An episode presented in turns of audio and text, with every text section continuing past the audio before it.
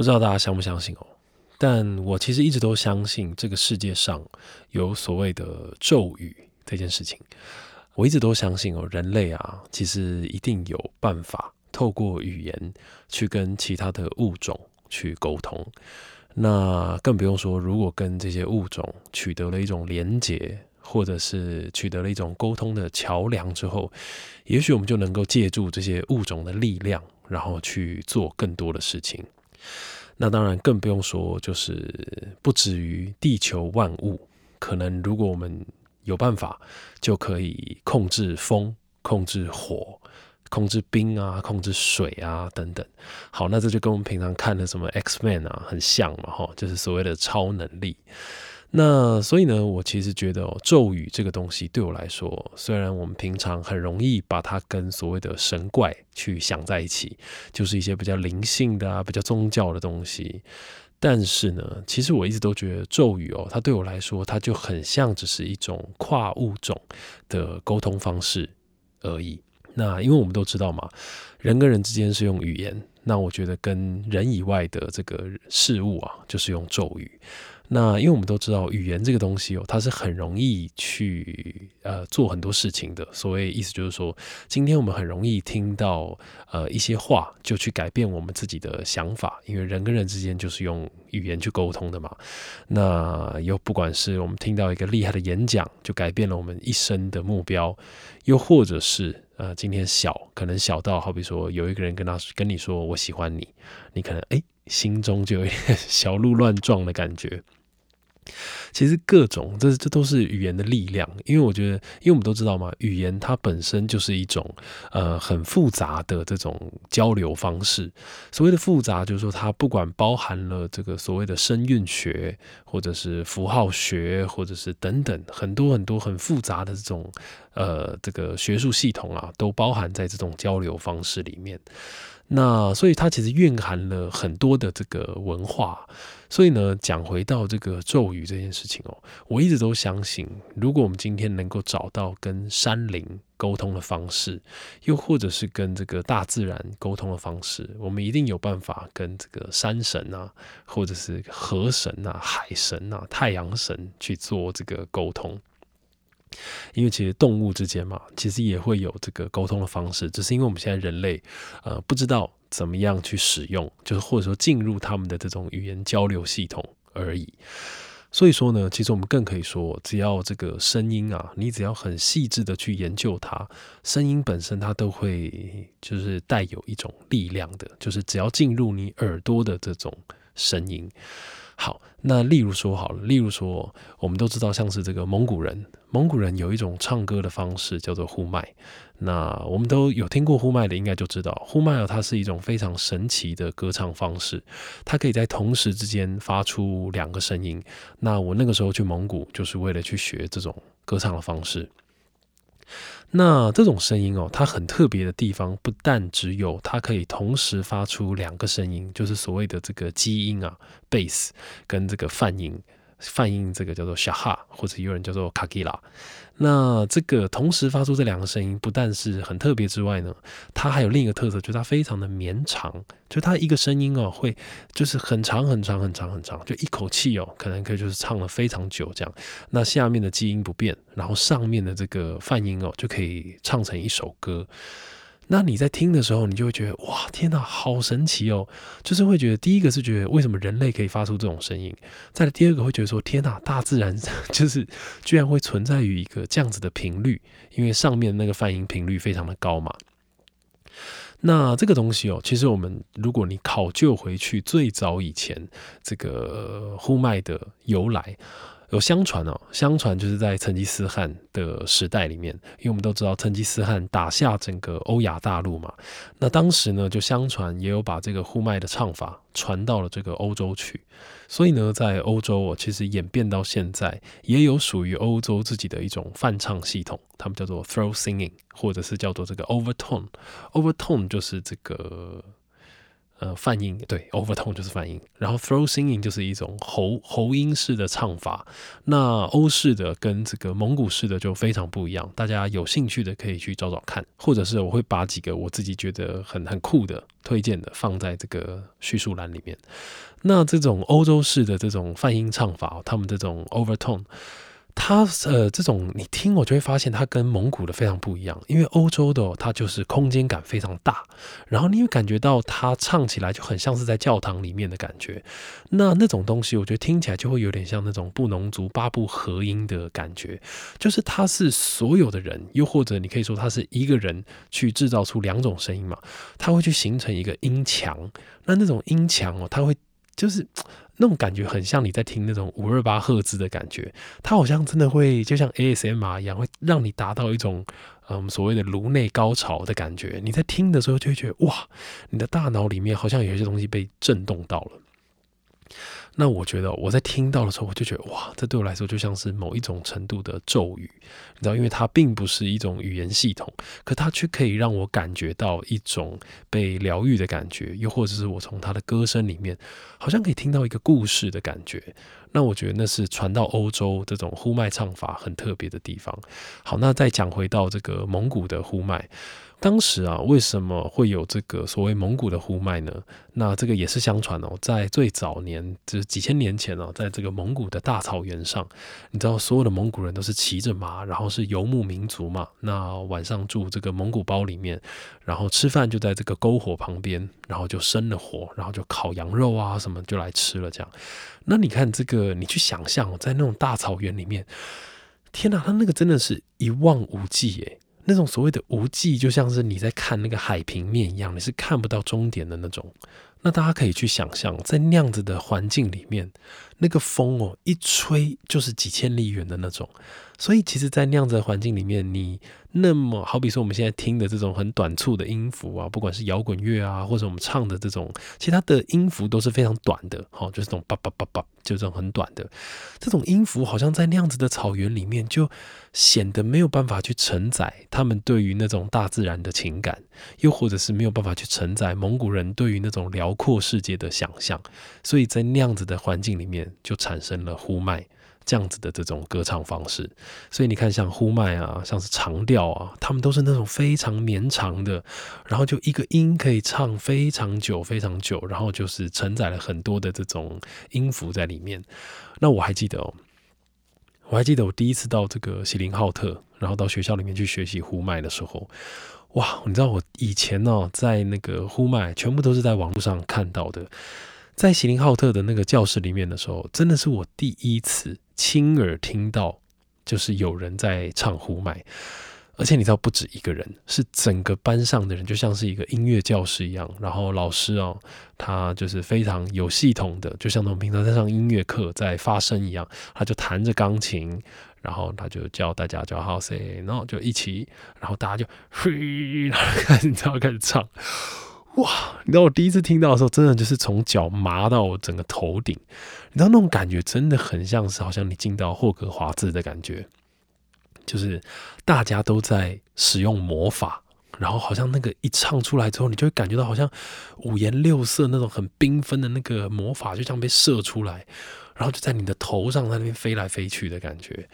哇，那真的是很神奇的体验。然后因为那时候我不会嘛，我那时候就是一个麻瓜，然后所以，对我我觉得那是我第一次听到呼麦哦，就是真的很震撼的感觉。那我觉得那也就像是我刚刚前面讲，就是一种咒语，你知道，它那种咒语就是真的，你第一次听到就会有一种被电到的感觉。所以我觉得为什么呼麦哦可以被列为这个非物质性这个世界遗产，真的不是没有道理的。所以说，其实这种所谓的声音啊，所谓的语言啊，所谓的方言，我觉得都是非常迷人，而且非常值得去探究的。好，为什么会这样讲呢？就好比说，我们讲回到我们比较近的，例如说像是台语，好了，有时候我们会说，就是一个长辈，他哇讲台语讲的好好听哦，你知道吗？这个好好听，其实他真的不只是所谓的，就是说他的感情很丰富，或是他把字咬得很准而已。因为台语哦，它真的就是本身台语它是有八个调，就是八个音调，那跟我们现在讲的中文其实是不一样。我们现在中文只有五个音调嘛，那所以它在整个音乐性上就差非常多。所以所谓我们讲这种长辈讲的好听，真的就是因为他把台语咬得很紧之后，他念的台语就会真的很像是在唱歌一样。那你知道这个东西真的很很特别。因为哦，好好比说好了，我们在台语学台语的时候讲这个声调啊，它会有八个调嘛。那我们会用八个字去念它，我们就会叫做沙地口胯狼爱偏地。好，这个翻译成中文就是衣服短、裤子宽、人很矮、鼻子很长。好，那那这没有什么意义啦，就是只是为了要把这八个音用一个口诀给记下来，就是沙地口胯狼爱偏地。好，这是台语八个音，